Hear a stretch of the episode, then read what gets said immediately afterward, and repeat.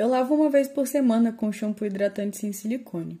Uso um condicionador hidratante, não seco com toalha. Deixo molhado, separo em seções, coloco um produto cremoso sem enxágue. Então, faço três ou quatro tranças grandes começando na raiz e amarro meu lenço de cetim na cabeça. Vou dormir. Na manhã seguinte, desfaço as tranças e vou lá. Estou com um lindo afro macio. Ou seja, tanto capricho para deixar o black bem cuidado, para certas pessoas virem dizer que parece uma peruca mal feita? A narração que abriu esse podcast e lida pela nossa colega Mariana Schneider foi tirada do livro Americaná, da escritora nigeriana Chimamanda Ngozi Adichie. O livro de Chimamanda é ficcional, dizem que é ficcional, e conta a história de uma jovem nigeriana nos Estados Unidos e parte do reconhecimento por ela de tudo que compõe a sua identidade. E parte dessa identidade, minha gente, inclui o cabelo. E é sobre cabelo e identidade que a gente vai falar nesse podcast.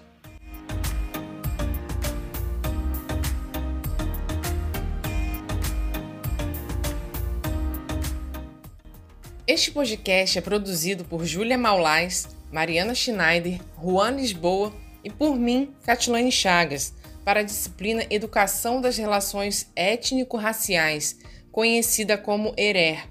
A disciplina é ministrada pela professora Andréia Teixeira Ramos para o curso de Letras Inglês da Universidade Federal do Espírito Santo, a UFES.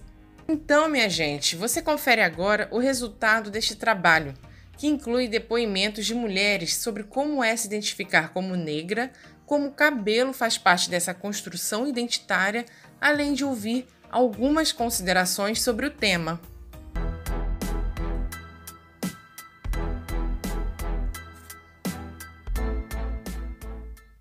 A história do livro Americaná é ficcional, mas, para nossa infelicidade, o que não faltam são exemplos reais de pessoas forçadas a negarem suas características pessoais até passarem pelo processo de autoaceitação e, por que não, resistência. A jornalista Tainá Campos, de 32 anos, entende muito bem essa negação. Eu não tenho lembrança do meu cabelo antes de química, porque minha mãe e minha tia, que é cabeleireira, começaram a passar química muito cedo no meu cabelo. É, eu tenho lembrança do cheiro da química, eu acho que eu tinha seis anos. E como foi muito cedo, desde muito pequena, isso mudou a estrutura do, minha estrutura capilar. E então assim, é, mesmo que eu não faça química nenhuma, o meu cabelo não cacheia mais, assim, ele fica no máximo ondulado. E assim, eu demorei muito para entender isso e para aceitar isso, na verdade, né? E essa falta de lembrança é que mais assim bate em mim, porque eu não tenho lembrança dele cacheado, eu não lembro. Então eu não tenho assim, ah, eu quero voltar com o meu cabelo, que ele era antes, porque eu não tenho essa lembrança do antes. Certamente mães e pais faziam isso com os cabelos de seus filhos já temendo que sofressem racismo. A coordenadora do Fórum Nacional de Mulheres Negras, chamada Heloísa Ivone da Silva de Carvalho, diz que é importante reavivar as memórias vividas na escola e ressalta como a escola é um lugar que leva a pessoa a se enxergar como negra de maneira muito violenta. Eu me lembro que na infância minha mãe, ela prendia o meu cabelo assim como da minha irmã mas bem, bem puxado, fazia um coque de forma que as pessoas não pudessem ver a raiz do meu cabelo.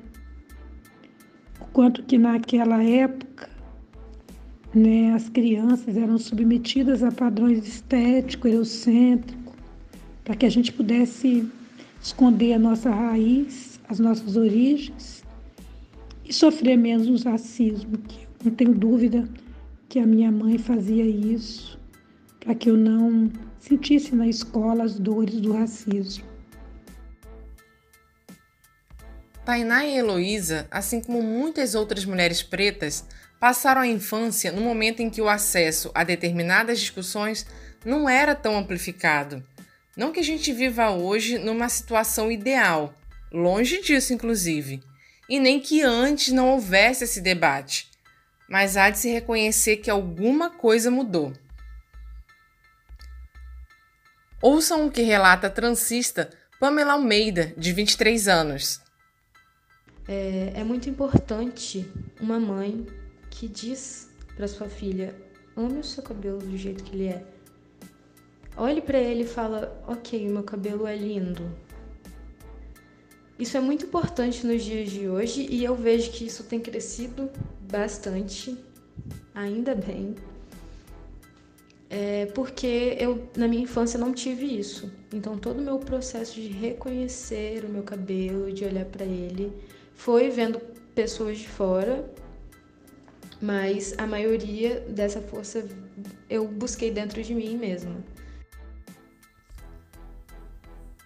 Pamela exibe hoje um belo de um dread e já teve também cabelo black, colorido, raspado na lateral, cabelo trançado, mas antes disso, ela já teve que lidar com muita gente que acha que é de bom tom dizer como alguém deve usar os próprios cabelos.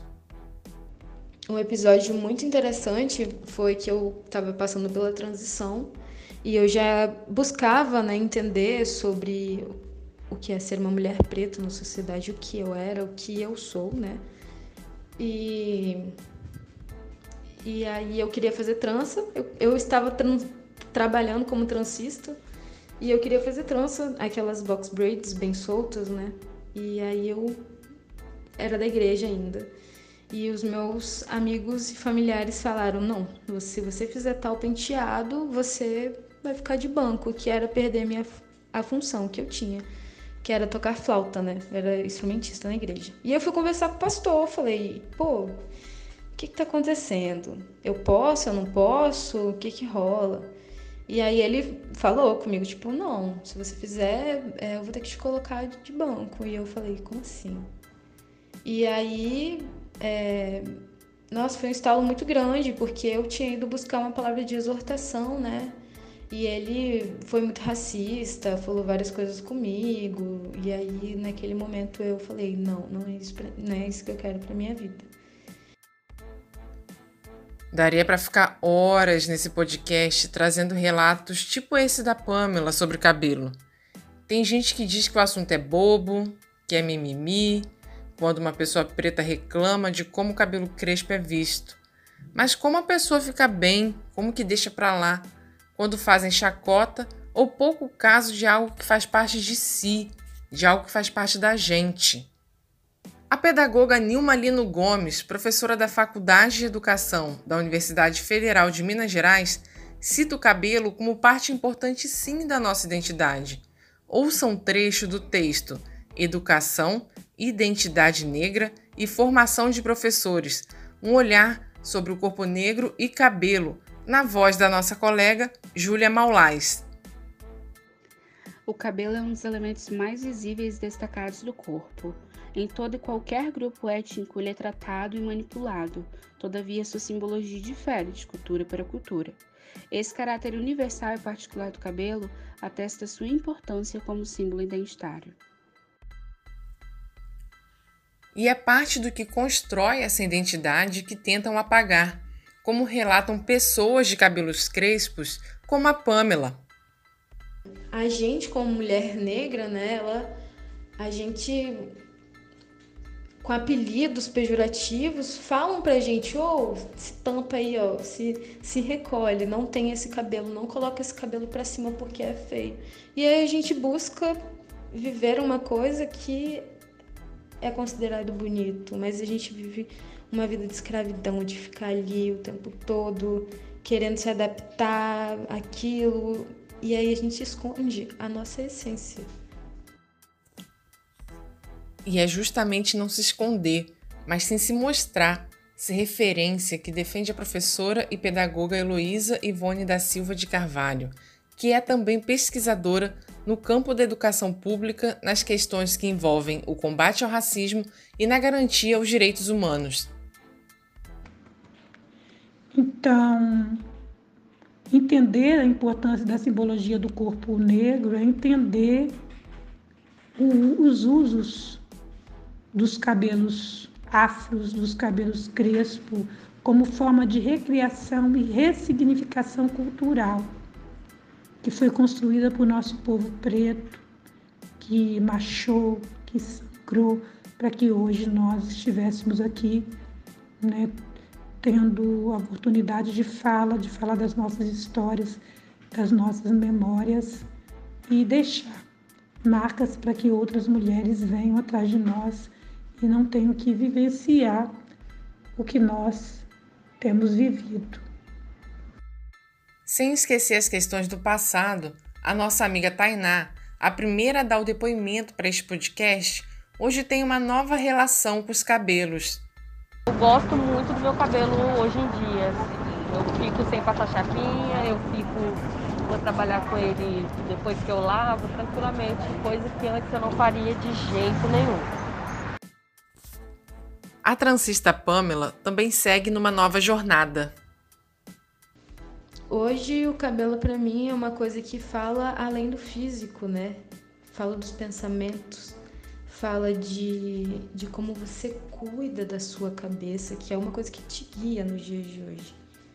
Então, todo esse processo de, de, de, me, de me declarar, de me reconhecer ser um, um ser preto, tem a ver sim com o cabelo, começou a partir do cabelo. Heloísa defende a importância de falar sobre representatividade para criar outros referenciais e desenvolver o olhar crítico sobre que é preciso ter possibilidade de escolha. É, eu tenho lido algumas autoras africanas que elas falam enquanto os cabelos lisos crescem para baixo, o nosso cresce para cima e vira uma coroa, uma coroa linda. E é essa mensagem que eu quero deixar.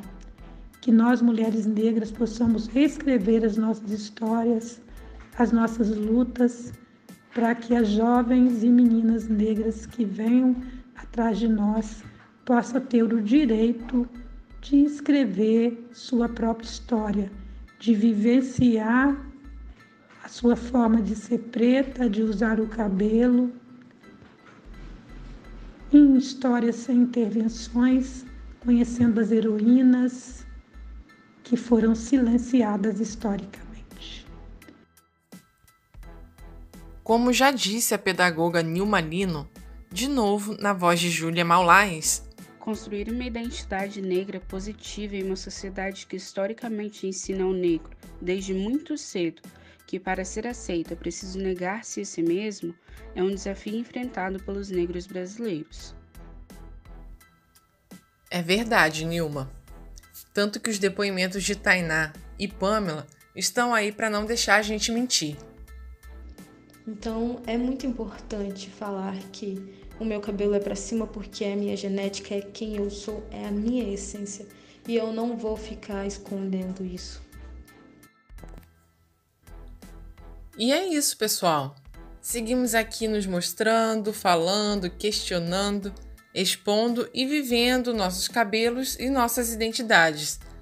Este foi o podcast sobre cabelo e identidade para a disciplina de Herer.